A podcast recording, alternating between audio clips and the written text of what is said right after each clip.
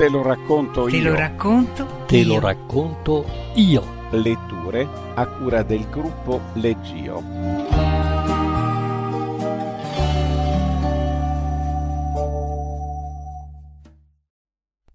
Nausea prima di pranzo di Alberto Moravia.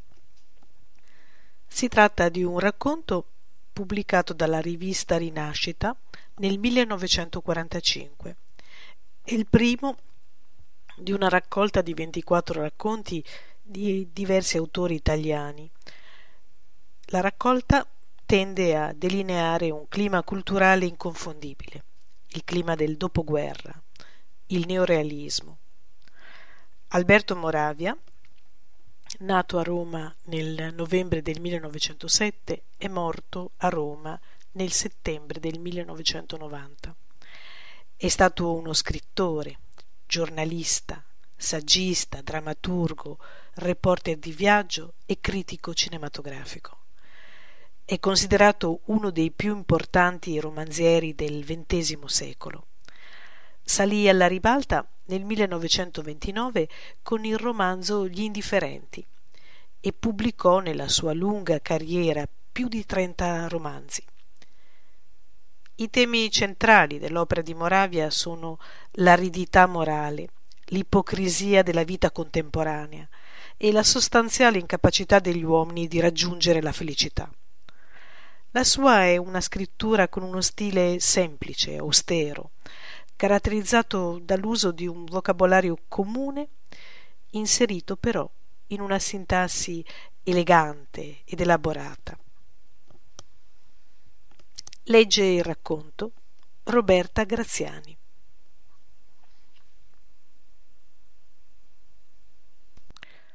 A digiuno non posso né bere né fumare senza sentirmi subito stordito.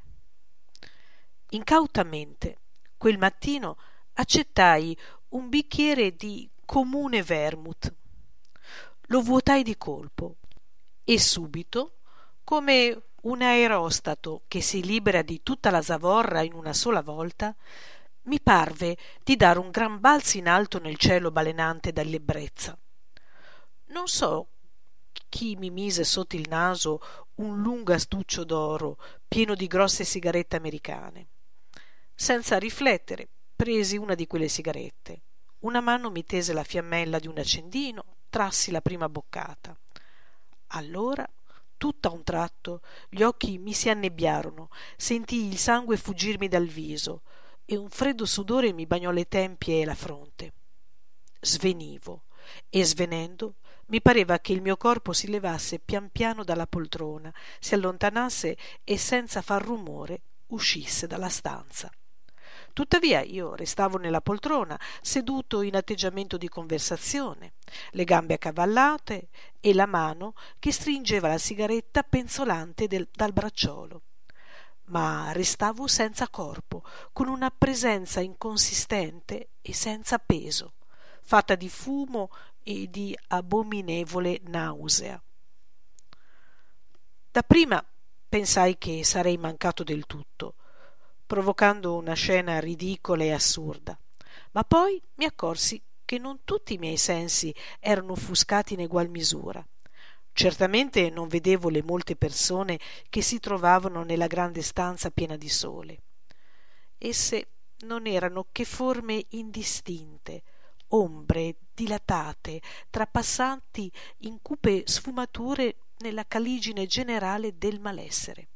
Ma udivo e come se per avventura tutta la mia superstite vitalità si fosse concentrata nell'udito, udivo con precisione metallica, quasi che le voci fossero risuonate in un silenzio altissimo e raccolto, simile a quello che regna in certe profonde foreste dove un ramo secco che si spezzi fa trasalire come un colpo di fucile. Udivo, ma le parole si registravano nella mia mente sciolte da ogni significato, sebbene chiarissime, come quelle di una lingua perduta. Udivo e per così dire assaporavo il suono delle parole, sebbene non le capissi. La voce che mi parlava era quella della padrona di casa. La riconoscevo dai toni grossi e modulati di una melodiosità manierata cui la raucedine antica del tabacco prestava una cordialità fredda e compiaciuta. Mi sono sistemata benissimo, diceva questa voce. Per le uova una ragazza viene tutte le settimane dalla campagna. Per la carne ho un fornitore che serve anche le ambasciate. Ah, caro, s'intende, ma puntuale. Per l'olio ho quello dei miei contadini. La farina non mi dà davvero pensiero. La cosa più difficile da trovarsi è lo zucchero. Eh, ma anche per questo ho trovato il modo. Quale modo? Ah, non chiedetemelo. Contentatevi di mangiare le torte che vi faccio e non chiedetemi il modo. Ora mi accorgevo che anche la memoria mi era andata in fumo, giacché mi domandavo come fosse fatta la persona che mi parlava e non riuscivo a rammentarlo. Tuttavia, quella voce era legata a un ricordo e come certe parole che stanno sulla punta della lingua e dopo molti sforzi tutto a un tratto esplodono, così improvvisamente questo ricordo squarciò la nebbia della mia mente con un quadro nitido, seppure piccolo e remoto, quasi l'avessi visto per le lenti di un connocchiale rovesciato. È una chiara mattina invernale e io me ne sto appoggiato alla balaustrata di fronte al cavalcatoio dei giardini pubblici. Ecco avanzarsi un bel cavallo marrone chiaro, con una sella nuova e portato per la briglia da uno stagliere in livrea. Una massone massiccia e bassa, tutta vestita di avana, le gambe ercoline ficcate in due stivali molli e lucenti, il frustino nelle mani guantate, si accosta al cavallo, gli palpa il collo, quindi mette un piede nella staffa e, aiutata dallo stagliere che le sorregge l'altro piede, monta in sella. Nel gesto che fa per salire, saltano sulle sue spalle certi riccioli biondi, biondi come oro. Ma come si volta, vedo sotto il tricorno una larga faccia rossa e imperiosa di donna matura. La cravatta bianca la strangola, il petto esuberante scoppia nella giubba attillata. Ella dice qualcosa allo stagliere, quindi avvia il cavallo sulla sabbia del cavalcatoio, lo spinge al galoppo.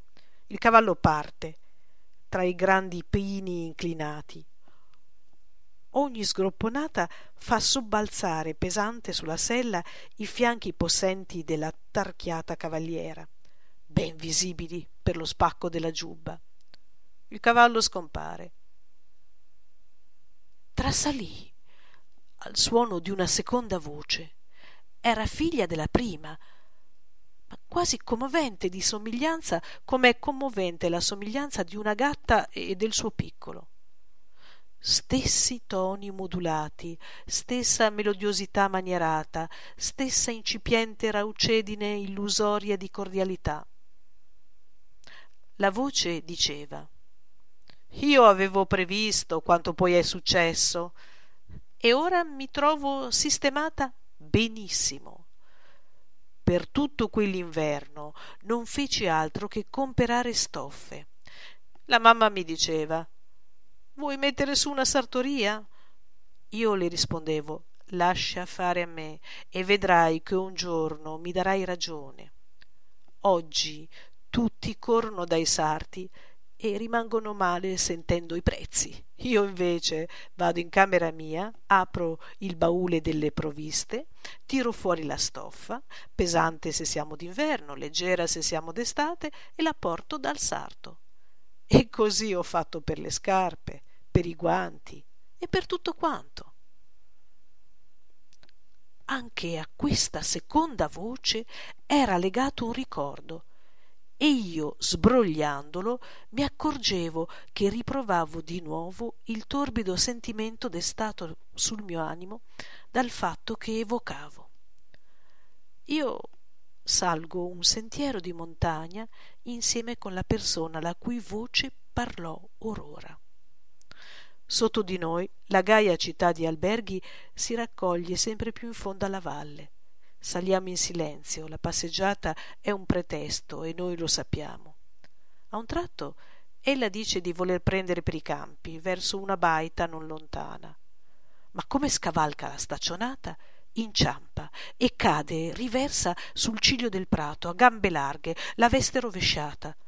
La staccionata mi impedisce di portarle aiuto. Ella sta a gambe larghe, sebbene sappia che i miei occhi sono su di lei tra le sue gambe, e ride, piegando il viso sulla spalla, di un riso provocante, lezioso e falsamente meravigliato, come a dire Ma guarda un po' che cosa mi succede.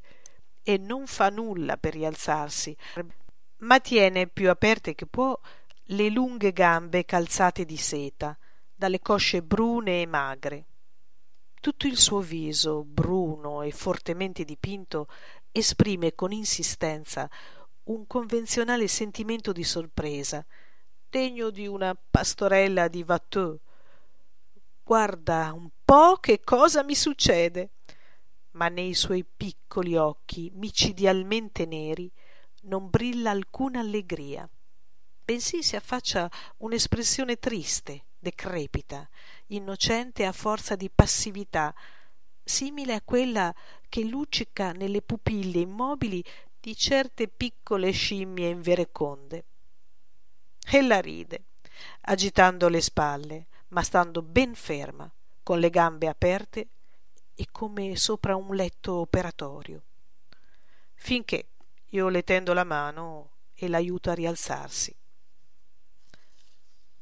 Aspirai un'altra boccata dalla sigaretta forse più per annullare quell'immagine conturbante che per accrescere il malessere già così forte che mi annebbiava gli occhi e mi rendeva remoto il mondo circostante. Ma ora da questo mondo di opache presenze mi giungeva una terza voce una voce maschile al tempo stesso garrula e senile di vecchio allegro e mondano. La voce parlava con un'inflessione dialettale ma non quella del popolo bensì quella conservata di certe vecchie famiglie dentro le mura dei loro palazzi da, di altri tempi in cui non erano che loro e il popolo. La voce si informava lietamente. E si sa a quanto stanno le sterline? Dite a me Purtroppo posso dirvi soltanto a quanto stanno le lire. No, dico a lui, lo specialista. La voce dello specialista forniva la cifra richiesta. La voce del vecchio riprese.